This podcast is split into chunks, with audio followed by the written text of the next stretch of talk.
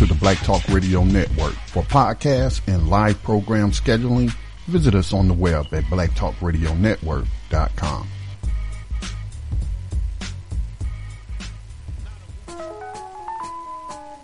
The views and opinions expressed by hosts, invited speakers, and callers do not necessarily reflect the views and opinions of the Black Talk Media Project or the Black Talk Radio Network.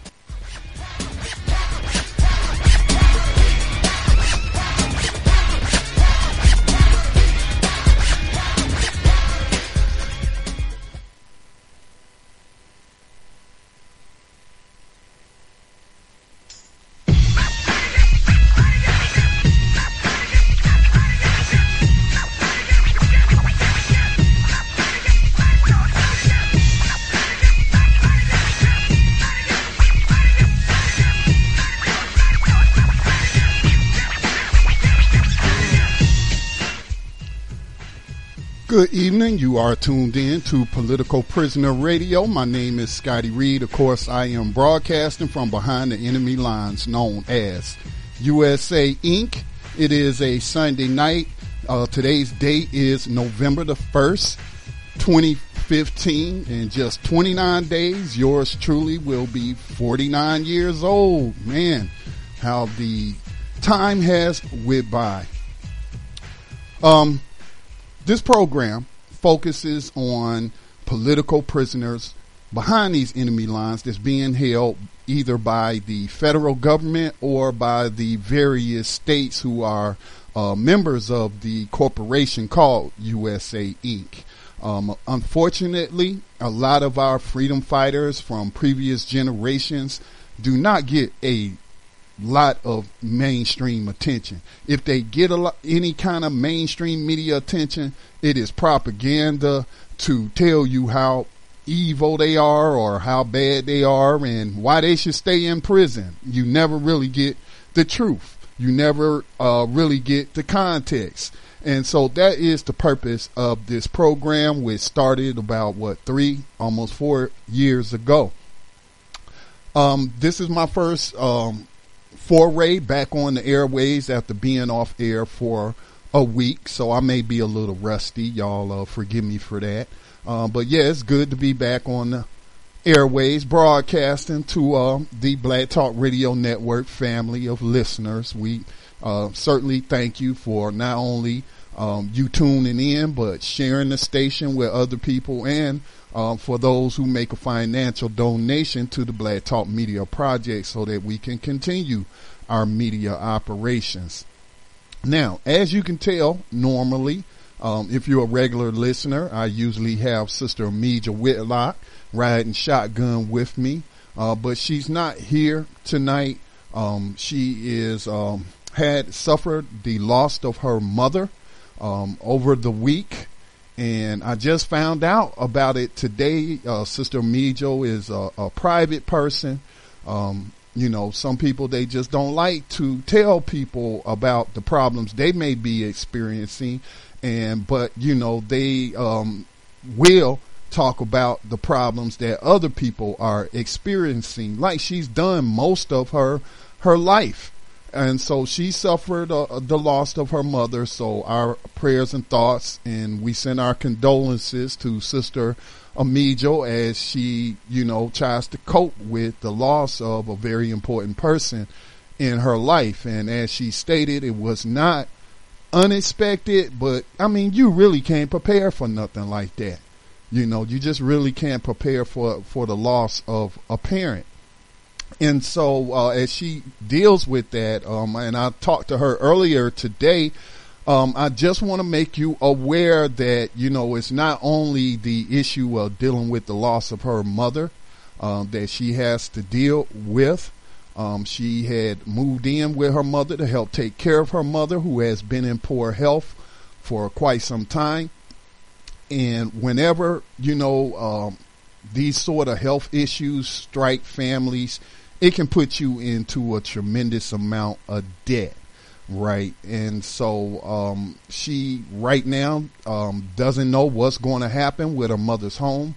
Um, if they lose the home because of falling behind on uh, the mortgage because of the bills related to her health issues um, she could lose that home in, in 30 days. Um, so uh, we certainly don't want that to happen because Sister Mijo has given so much of herself for so long. I feel like you know it is incumbent upon me. It is incumbent upon all of those um, that um, have benefited from the work that she has done. Again, most of most of her life.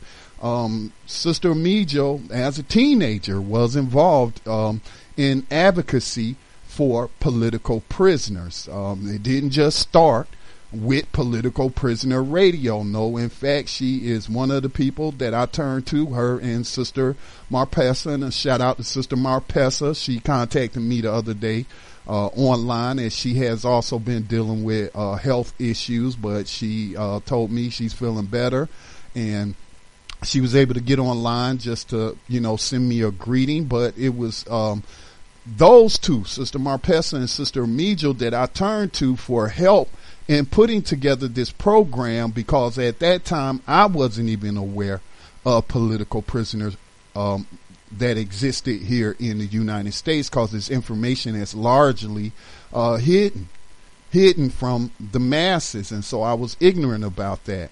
Uh, so her advocacy for political prisoners didn't just start with political prisoner radio. She's done uh, work with Jericho, um, and you know so many of the different political prisoner families, and so um, I, she in this time of need, I feel like it is incumbent upon us, each and every one of us, to do what we can to um, help her and her family out because she does have a a uh, minor son uh, that she also is taking care of. Um, so, uh, one of her friends and Sister Mijo is in Baltimore. Um, you may have known that, those who know her or are regular listeners of this program. But she is in Baltimore, and one of her friends by the name of Kevin James has set up a fundraiser with hopes of raising at least $3,000 for Sister Mijo and her son.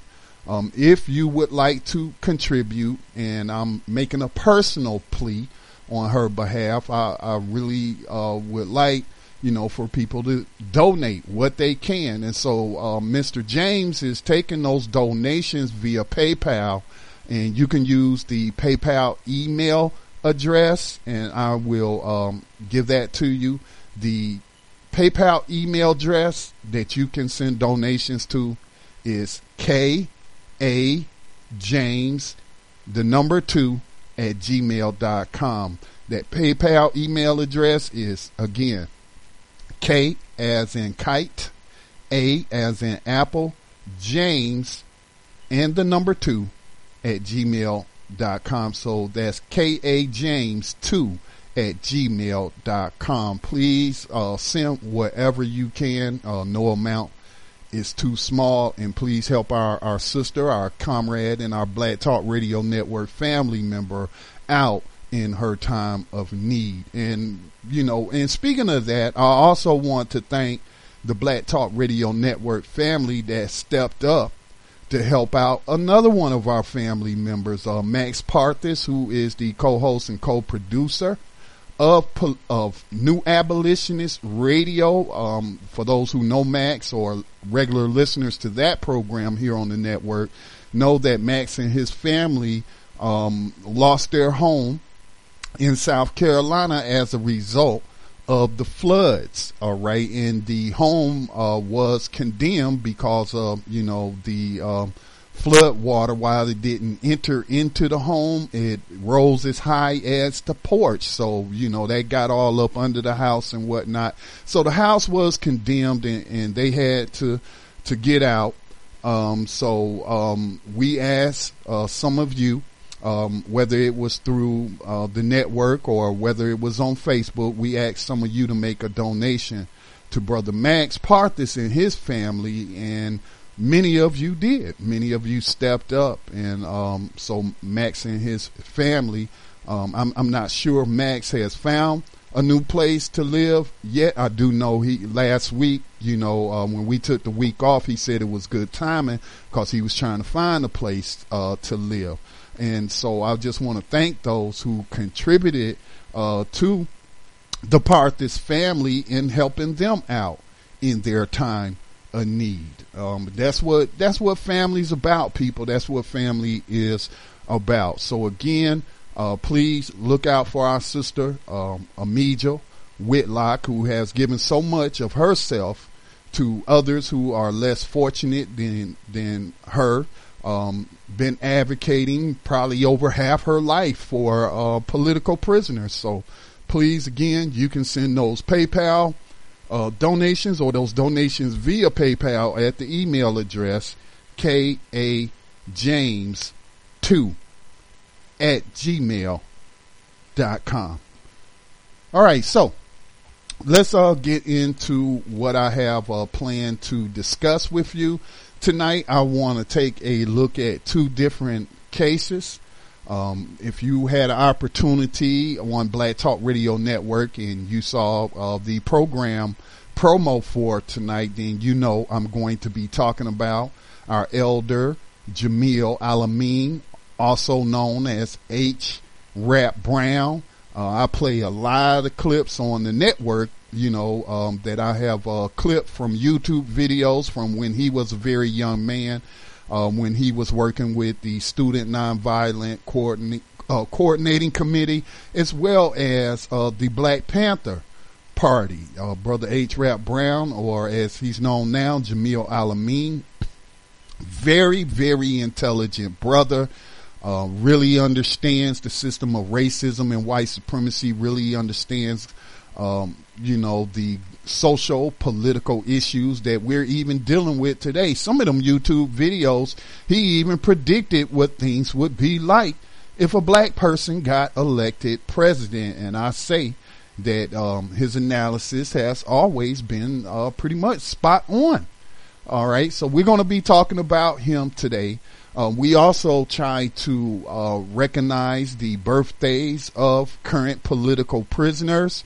And so, um, in that regard, we have uh, Ed Poindexter, um, known um, as part of the political prisoners known as the Omaha Two, uh, along with Mondo We Langa, which was who he was formerly known as David Rice. And so today is Brother Poindexter's, our elder Poindexter.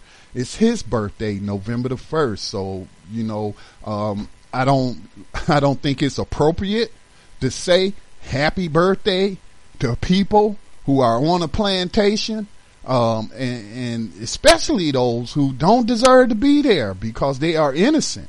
So, um, you know, we definitely just want to acknowledge his birth uh, and send birthday greetings out out to him and um, those who care about him.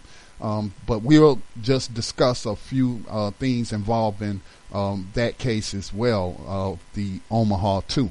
Um, so, what uh, made me want to talk about Brother Imam, Imam uh, Jamil Al-Amin is because there was a press release uh, that was sent to me via email. I'm not sure if it was Jericho. It probably was Jericho because that's where I get most of my information from uh, NYC Jericho. Um, so it was probably them, but I don't recall. It came um, last week. Um, yeah, last week is Sunday, so start of a new week. And I posted it to Political Prisoner Radio. Now, we have covered uh, Imam Jamil Al-Amin's case in the past, but the details at that time did not come out. The only thing that I knew was that he was innocent. He proclaimed his innocent. I believe him. All right. And, um, but he was convicted of, I think it was killing, assaulting one of, of the Fulton County, Georgia sheriff's deputies. All right. Um, I think one of them was shot, but he didn't die. Uh, but I do know one was, uh, killed and they convicted him of on that murder and that assault on the uh, sheriff deputy that survived.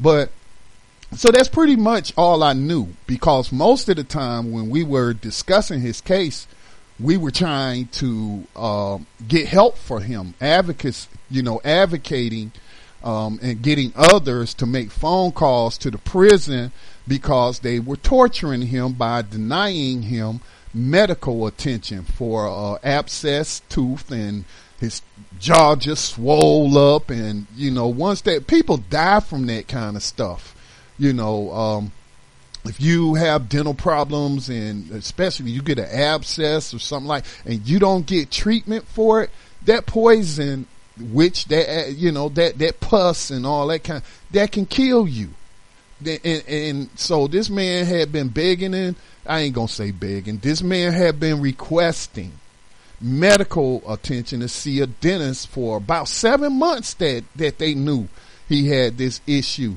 Um, but finally, due to the uh, phone calls and the letter writing of those who advocate for political prisoners, he was able to um, get that taken care of. And it was during that process that they discovered he had a rare form of cancer. I forget what the name of the cancer was.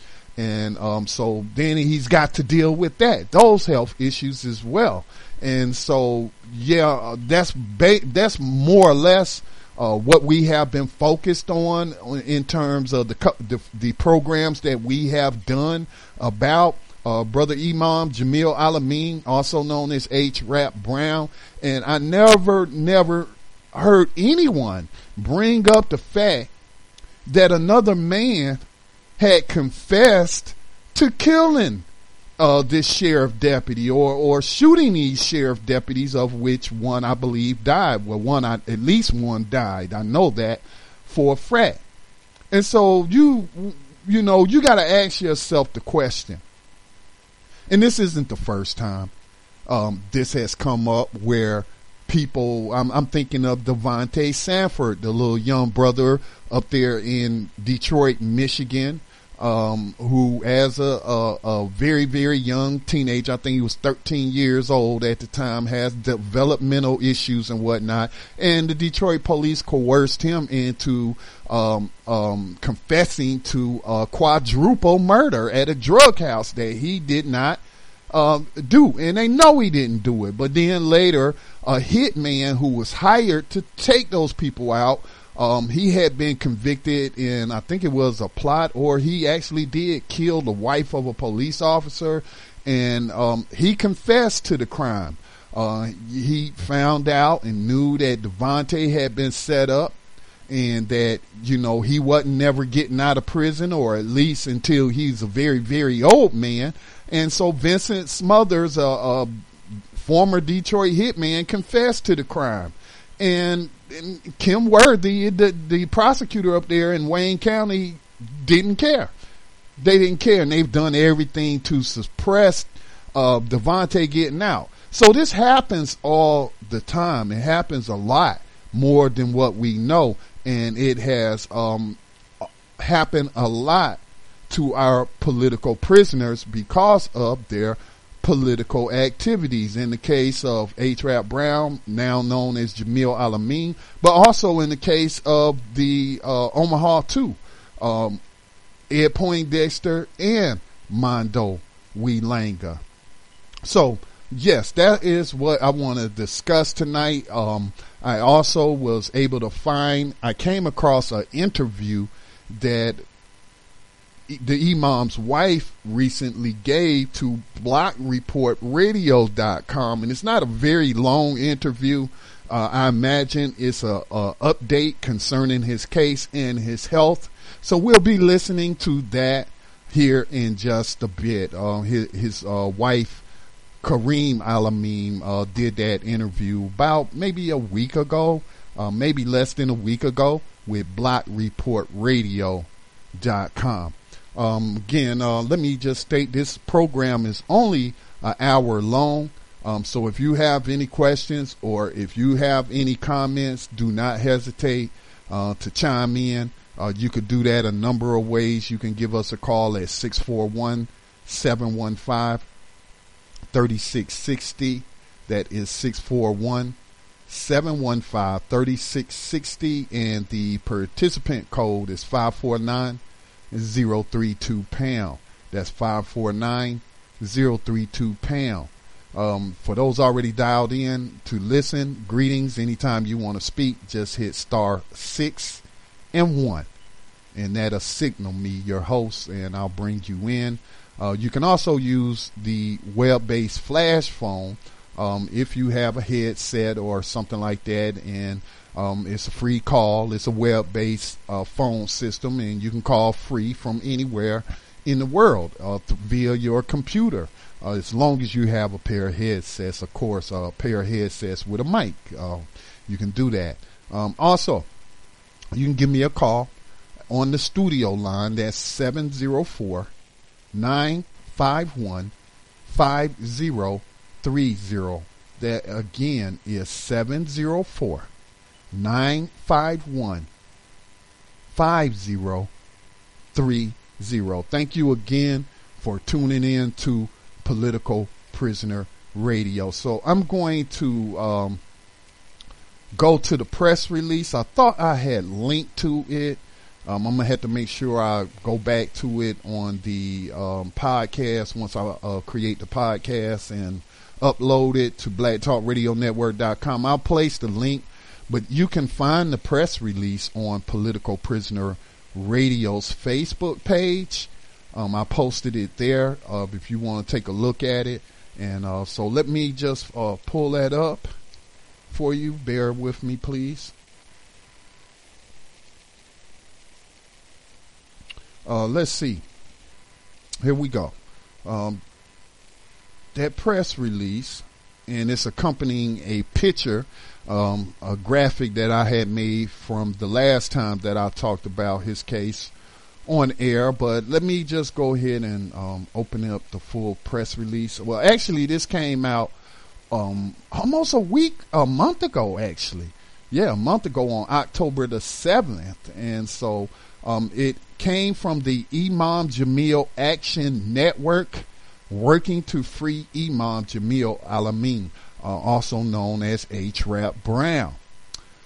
It says that um, Imam Al-Amin continues to appeal his Georgia conviction as he maintains his innocent innocence of the murder and assault of two Fulton County, Georgia sheriff's deputies. His federal habeas corpus filed in the United States District Court for the Northern District of Georgia raises numerous grounds for reversal of the conviction and sentence, including ineffective assistance of trial counsel, the failure to investigate the confession of an individual who continues to assert his guilt since March 2000. See, here we are, 2015, and you got a person who has confessed to killing these cops, and they don't care. They don't care. And you got to ask yourself why. I think because of who he is, because of his past work, and now you know uh, we don't want these type of people out and about among the masses because they might, you know, decide uh, to come out of retirement or whatever. Not to say that the brother ever retired because he was running a mosque and dealing with issues in his community down there in Georgia, but don't want them to, you know, get involved in a lar- larger contest because certainly the young people that are out there protesting today, whether they're calling themselves Black Lives Matter or if they're calling themselves, you know, campaign zero, hands up, don't shoot movement, whatever. You know, there are various different organizations and individuals who are out there protesting and taking other action out there on the street in relation to police terrorism and violence. And so to me, that is why they want to keep these brothers and sisters behind bars. That is why it appears that in the state of Georgia, they are not interested in justice for the family in uh, of these two deputies. They're not interested. I mean, you got a person confessing. Now, let me continue to read. It says, um, I left off at the failure to investigate the confession of an individual who continues to assert his guilt since March 2000 also misidentification and FBI misconduct. In addition to addressing discrepancies, the habeas challenges constitutional errors that occurred during the Georgia trial that resulted in Imam Al-Amin's conviction. Now, let me just jump down again. You could read the rest, but I want to jump down to, you know, the misidentification portion of it. Um, but you can read it in its entirety. Again, just look us up on Facebook, Political Prisoner Radio. It says that uh, on September the 24th, 2015, two days after the close of discovery in the federal habeas case, the FBI forwarded the fourth interim CD release. So they were requesting information. That's what discovery uh, means uh, in a legal uh, process. After a careful review, the attorneys found several documents supporting Imam Al-Amin's innocence that were not produced before trial. See, before trial, the prosecution is supposed to turn over any and all evidence um, or or any material that's related to their investigation over to the defense. A lot of times, that most of the time, I'll probably say, you know, prosecu- prosecutorial misconduct is going on. All right, so that would be a instance of prosecutorial um, misconduct. All right, so the uh, attorneys found several documents supporting Imam Al-Amin's innocence that were not produced before trial. Of significance is one document, a bolo, which is a, a be on the lookout bulletin, or uh, APB, all points bulletin, you know, that's when they give a description of somebody that they're looking for that they um, suspect has committed a crime. So, in the case of these uh, deputies getting shot and killed, a be on the lookout bulletin was issued to all law enforcement agencies the day after the March 16th, 2000 incident that specifically described the height and weight of the shooter as being within the range of five eight to 5 foot 9 and 150 to 160 pounds. Let me state that again. This is what the pol- the law enforcement put out that they were looking for the shooter of these deputies who they said was between the range and of course a black male, but um, in the range of five foot eight and five foot nine that that's a fairly short person. I'm I'm six foot two. Um, this person also they said was 150 to 160 pounds. All right, that's that's that's a, a pretty small person, and they were on foot and wearing a black coat. Now, this description is inconsistent with Imam Al-Amin's body type. And I did not know this, uh, fam, but Brother H. Rap Brown was six foot five and 185 to 190 uh, pounds. So he's a very slender person, but he's a very tall person at six foot five. That's that's a full three inches taller than I am. All right, and and so um, that's inconsistent. That's inconsistent with the person that they were actually looking for. So this leads me to believe that he was specifically targeted because let's say number one, uh, his background as an organizer and a very effective organizer, as a person who is very knowledgeable on the system of racism and white supremacy, as well as other things, and that you know, number uh, another issue is the fact that he's a Muslim.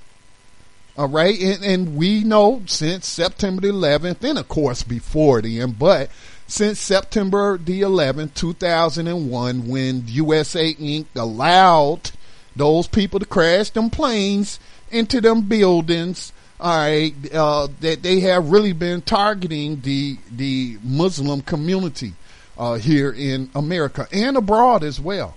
Um, if you want to look at Gitmo and all the people that's been kidnapped across the world and uh, sent to that hellhole. All right. All right. So uh, those are the reasons that I think that um, they set them up. You know, why wouldn't you really be interested and get it I mean, I would think, you know, the way law enforcement tries to portray themselves as a brotherhood and all this and that, that they wouldn't go for a cover up, that they want the real person.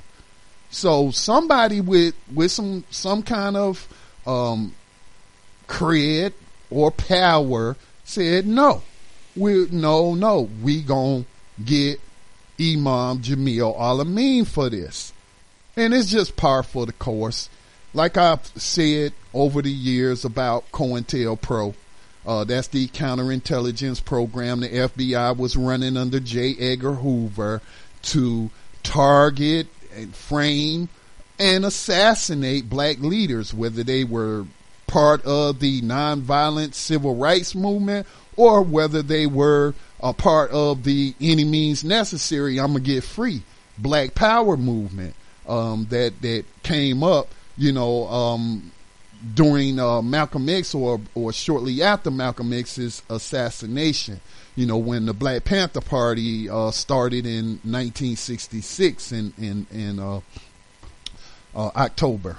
All right, so um, yeah, so that that's just you know par for the course, and I've always said COINTELPRO never ended.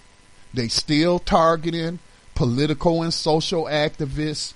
Certainly, you have seen how the media, which played a role in COINTELPRO, I have interviewed former journalists and as well as my own research and clips I have played at the church committee hearings where the media was playing a role in setting these brothers and sisters up. And certainly the media today has been demonizing the movement that is out there in the street against um, police terrorism.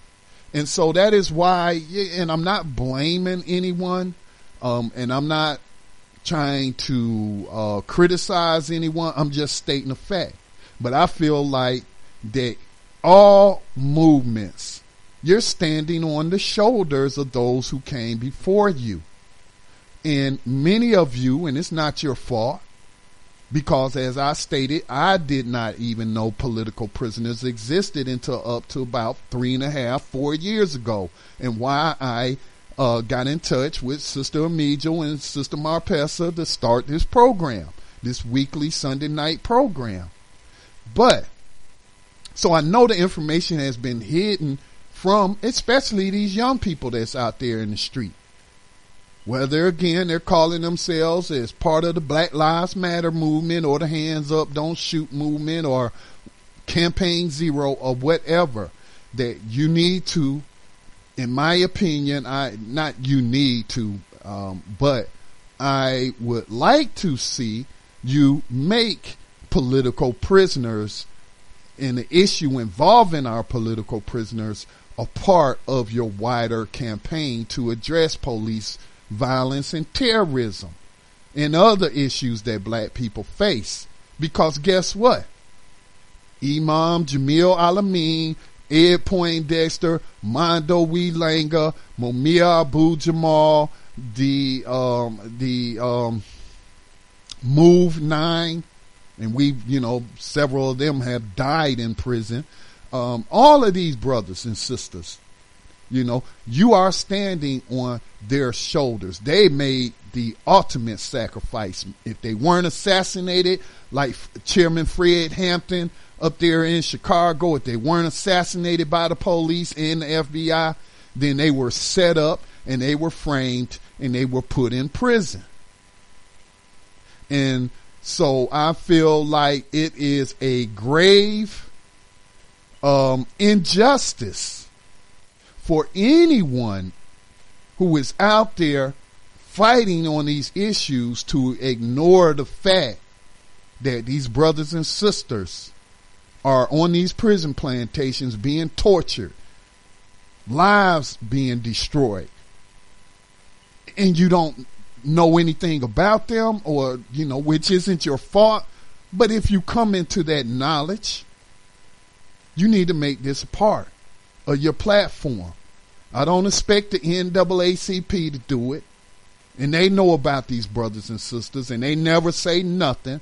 I don't expect the so-called Urban League or any black organization or so-called African American organization to be advocating for these brothers and sisters. I don't expect the black political caucus and your elected black leaders to do it because guess what? They ain't trying to tear down the system. They just trying to get in where they fit in. And oftentimes they are they have placed themselves in a position to where they depend on white people's money, white people's corporations to run their organizations.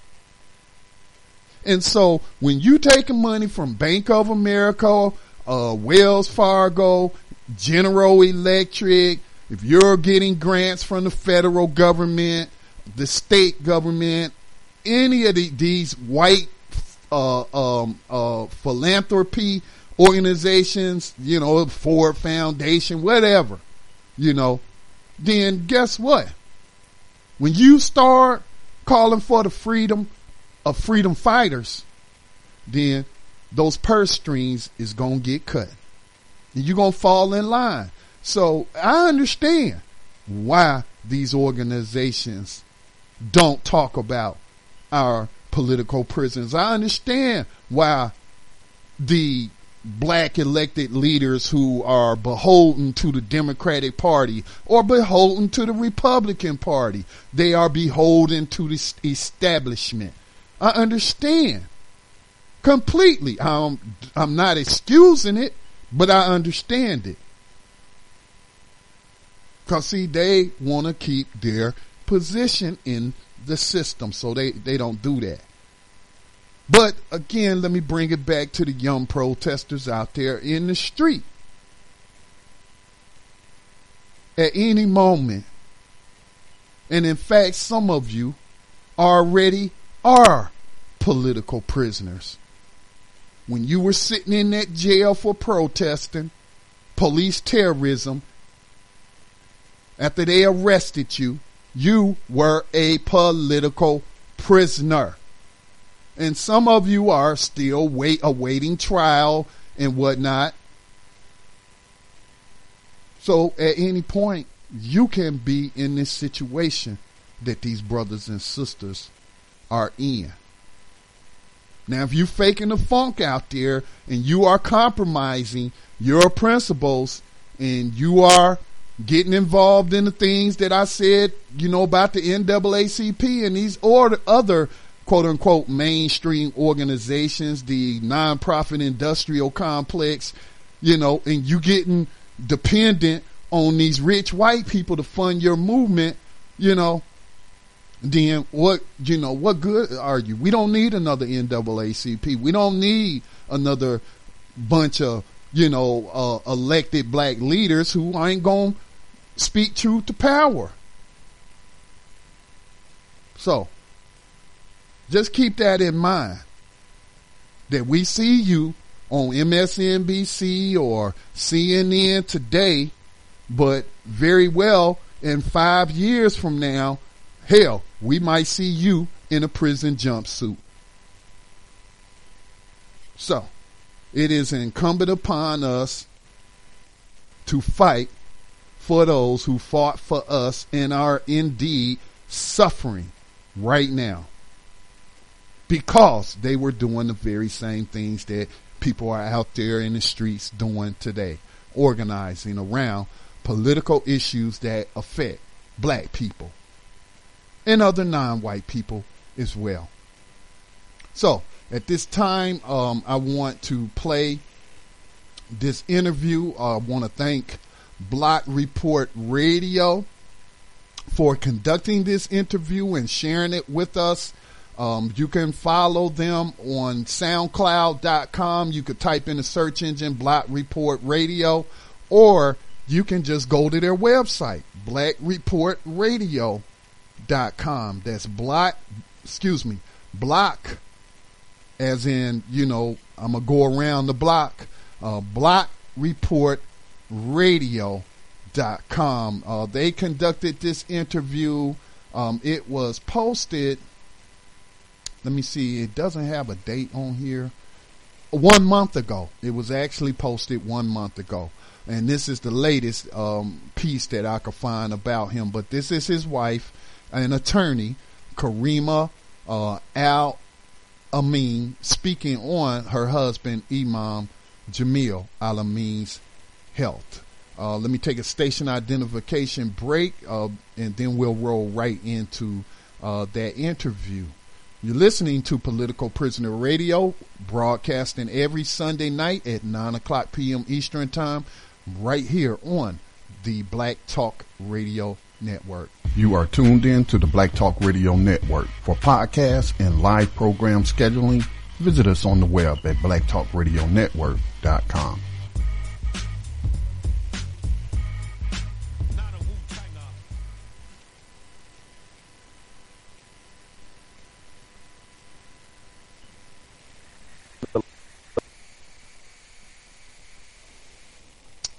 excuse me, we're having some issues with that audio. Let me just uh, refresh it because I've had it up for quite some time, and so uh, maybe that will resolve. Again, this is from BlockReportRadio.com speaking with Karima You are listening to another Al-Amin. edition of Block Report Radio with the People's Minister of Information, J.R. Today, our honored guest is Karima Al-Amin, the wife of political prisoner and the lawyer for political prisoner Imam Jamil Al-Amin, formerly known as H. Rap Brown. Imam Jamil Al-Amin has been a political prisoner over this last 15 years, and we are fighting to free him. Miss Karima Al-Amin, how are you? I'm doing well. Thank you for having me on the program. Thank you for coming. Over this 15 year battle, we have gotten the Imam out of Florence, which is the mainland Guantanamo Bay prison right here in the United States, and now he is in Philadelphia. Can you give us an update on what's going on with political prisoner Imam Jamil Al-Amin? Right. Okay, you're correct. Um, May 2014, when Kairi, who is also our son and an attorney, when we visited the imam in Florence, Colorado, we were very, very concerned about his medical condition and the fact that he was not receiving any medical attention. As a result of that, we did enter into campaign to, and we received a lot of support from not only individuals and organizations, but also from congressional reps. And as a result of that, in addition to a petition signed by approximately 700 participants at, uh, in Mississippi at the uh, at a Mississippi Civil Rights Conference that they were having, a 50th anniversary. And as a result of that and the advocacy, we were able to get him moved out of Florence to a medical facility. And as you know, you know, even though he's a Georgia state prisoner, Georgia, the Department of Corrections gave him over to the feds, gave him to the, the Federal Bureau of Prisons to house him in a federal facility. And immediately the Federal Bureau of Prisons moved him out to Florence where he was held in solitary confinement with the other inmates who were out there in the same condition. Once he was moved to Butner Medical Center, he was able to have a biopsy done, and that's when it was determined that he has smoldering multiple myeloma, which is a cancer of the plasma cells. And even though it has not progressed that we know of so far into the advanced stage of multiple myeloma, he is not receiving any treatment for the multiple myeloma. But right now, in addition to the multiple, the smoldering multiple myeloma, he has another autoimmune syndrome, which is called Sjogren's. Sjogren's. And what that is, it's dry eyes, dry mouth, and as a result of that, which he had also in Florence, his jaws are so large that he told me the other day it's as though he has two heads. and that's how large his jaws are.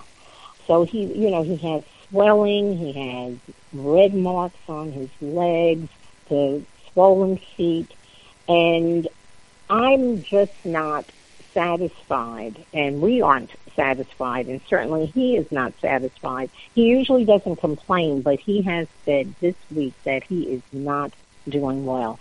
But he is in the USP Canaan, and that is in Waymart, Pennsylvania, and it's 20 miles east of Scranton, Pennsylvania. So he's outside. He's about two and a half, three hours from Philadelphia.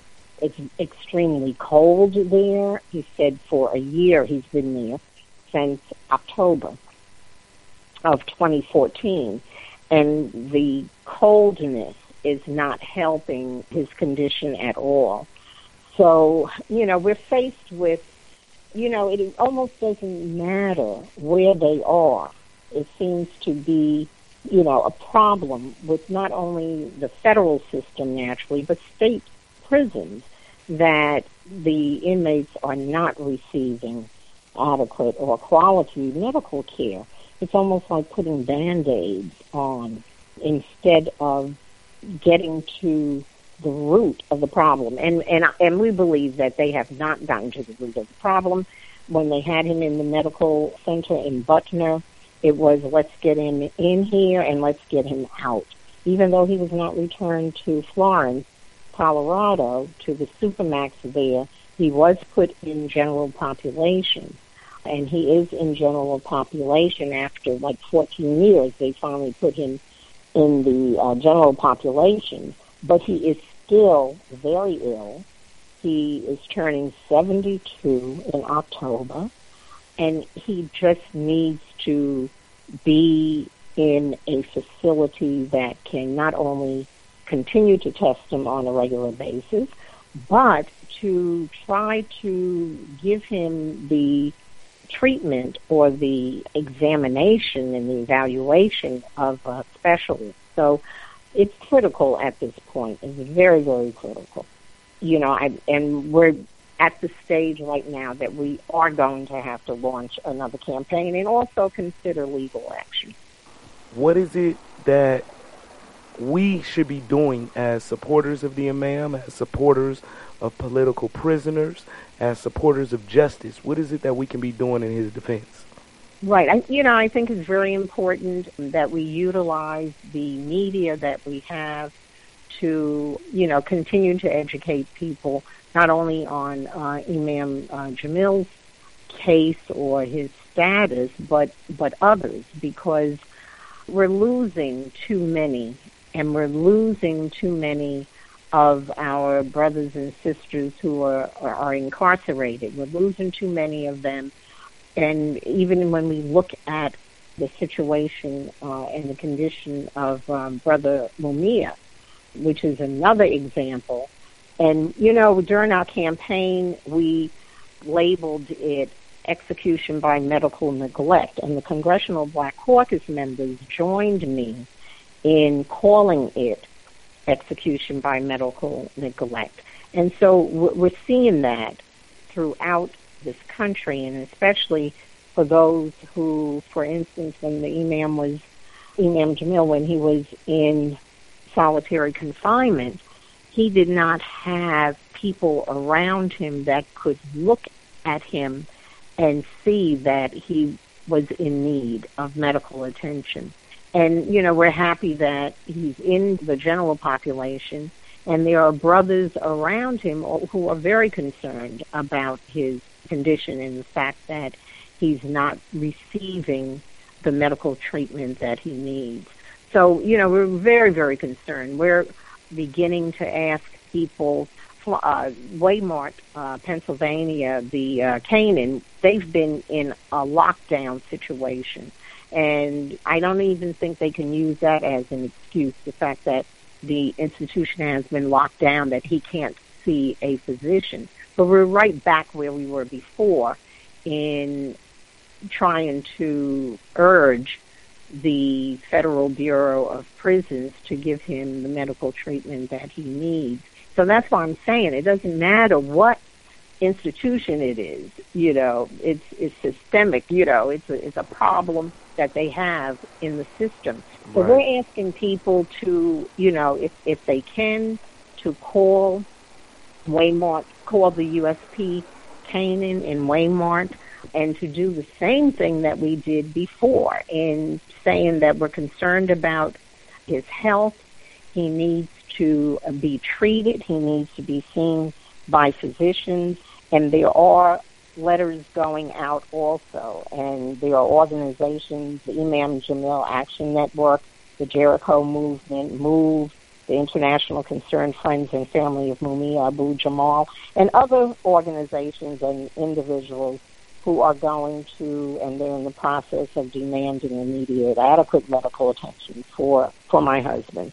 So we appreciate, again, the efforts of our supporters and people who are concerned about the human rights of of our political prisoners. And you know, even though we can say he was a political he's been a political prisoner incarcerated since 2000, but as a result of being one of the five individuals mentioned in the August 1967 COINTELPRO memo from J. Edgar Hoover, he's been a political prisoner for all these years. Well, I just want to thank you, Miss Karima. I just want to thank you for being courageous. I want to thank you for having your husband's back, having your clients back, and we support you. We are behind you whatever the block report, whatever the Bayview, whatever we can do, let us know.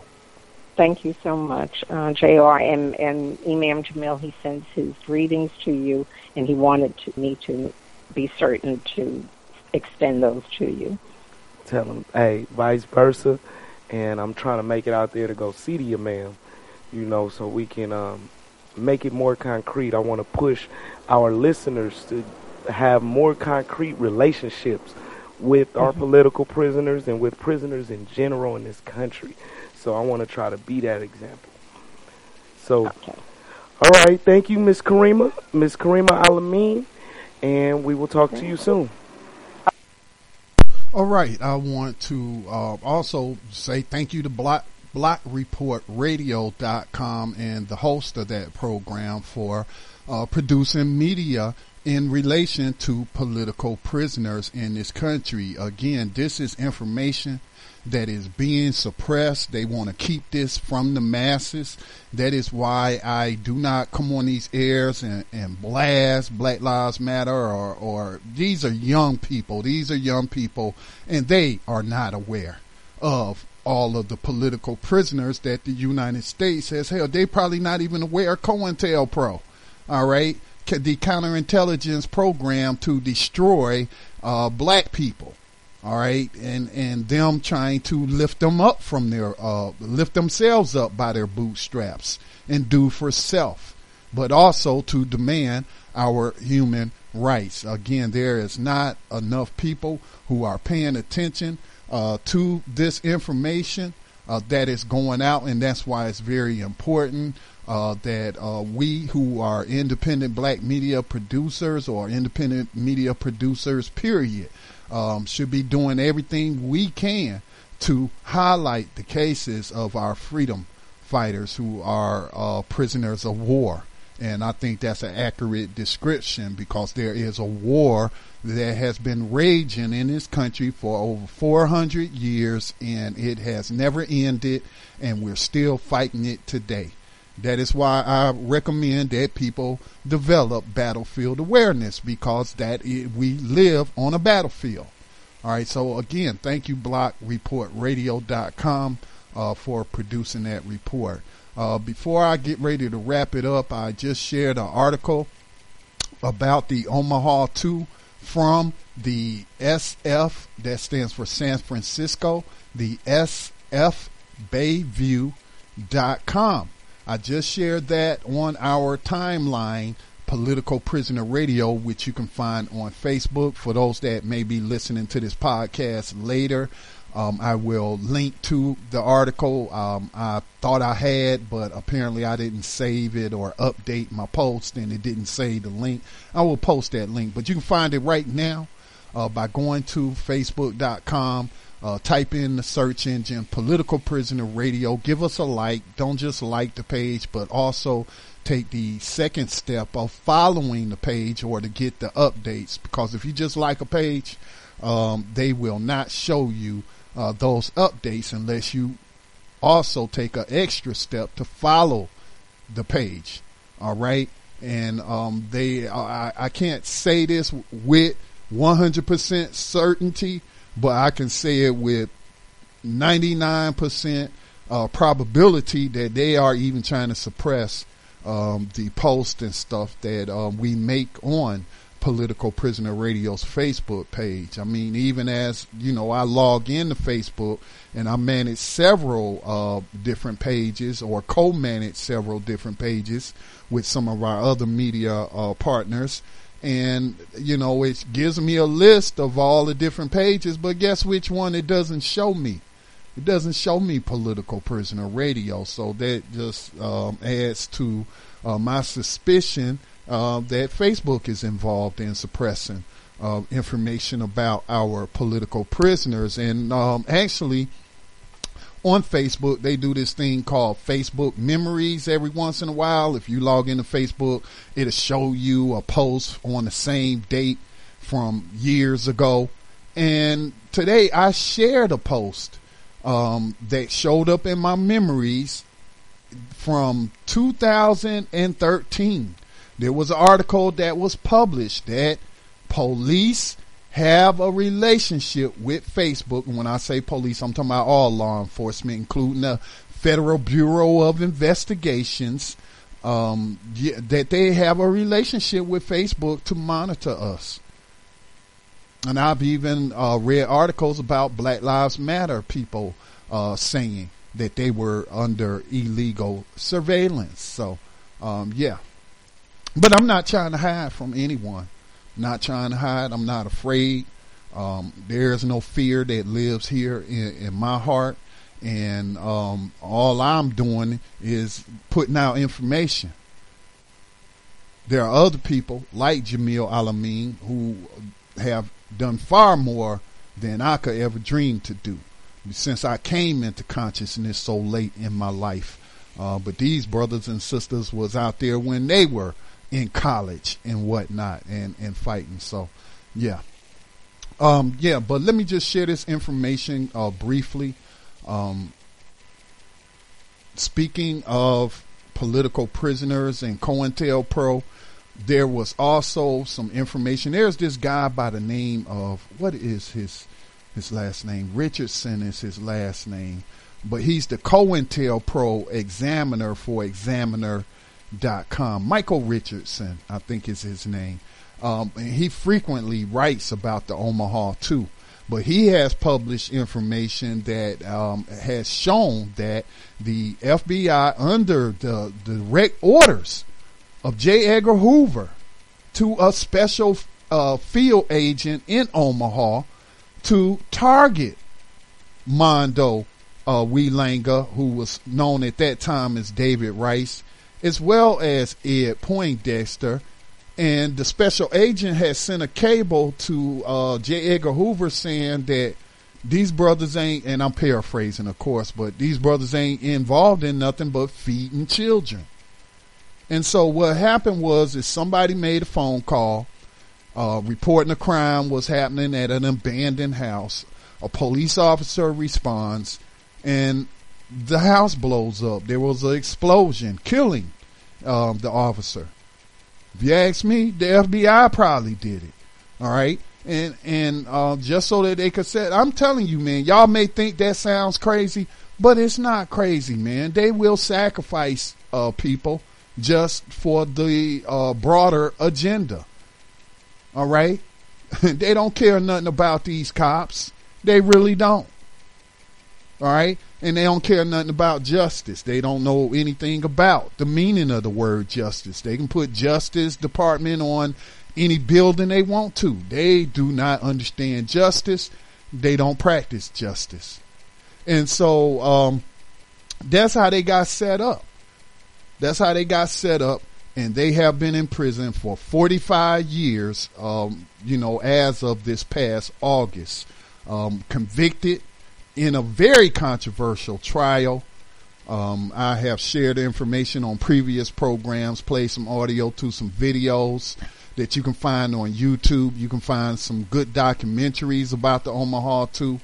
Uh, the brothers keep coming up for parole, but of course, as in the case of most of the political prisoners, they never get paroled. Because a lot of times you got former cops on these parole boards, and if you've been accused and a convicted of killing a cop, they ain't trying to let you out. Regardless of what the evidence says in terms of your innocence or your clean prison record where you haven't gotten in any kind of trouble or written up for any foolishness and, and going, they don't care, man. These are prisoners of war and the war ain't over. So please check out um, that article. Um, I'm hoping that these brothers will get set free. There seems to be a lot of movement on their case as of late. Um, you got this real um, I would say uh, conscious brother, Nebraska State Senator Ernie Chambers, who has advocated on their behalf. And um, he actually had success in abolishing the death penalty in the state of Nebraska, which is also where our, our uh, elder Malcolm X was born. Um, so he is seems to be involved uh, based on this article. It's a very long article, so please go read it.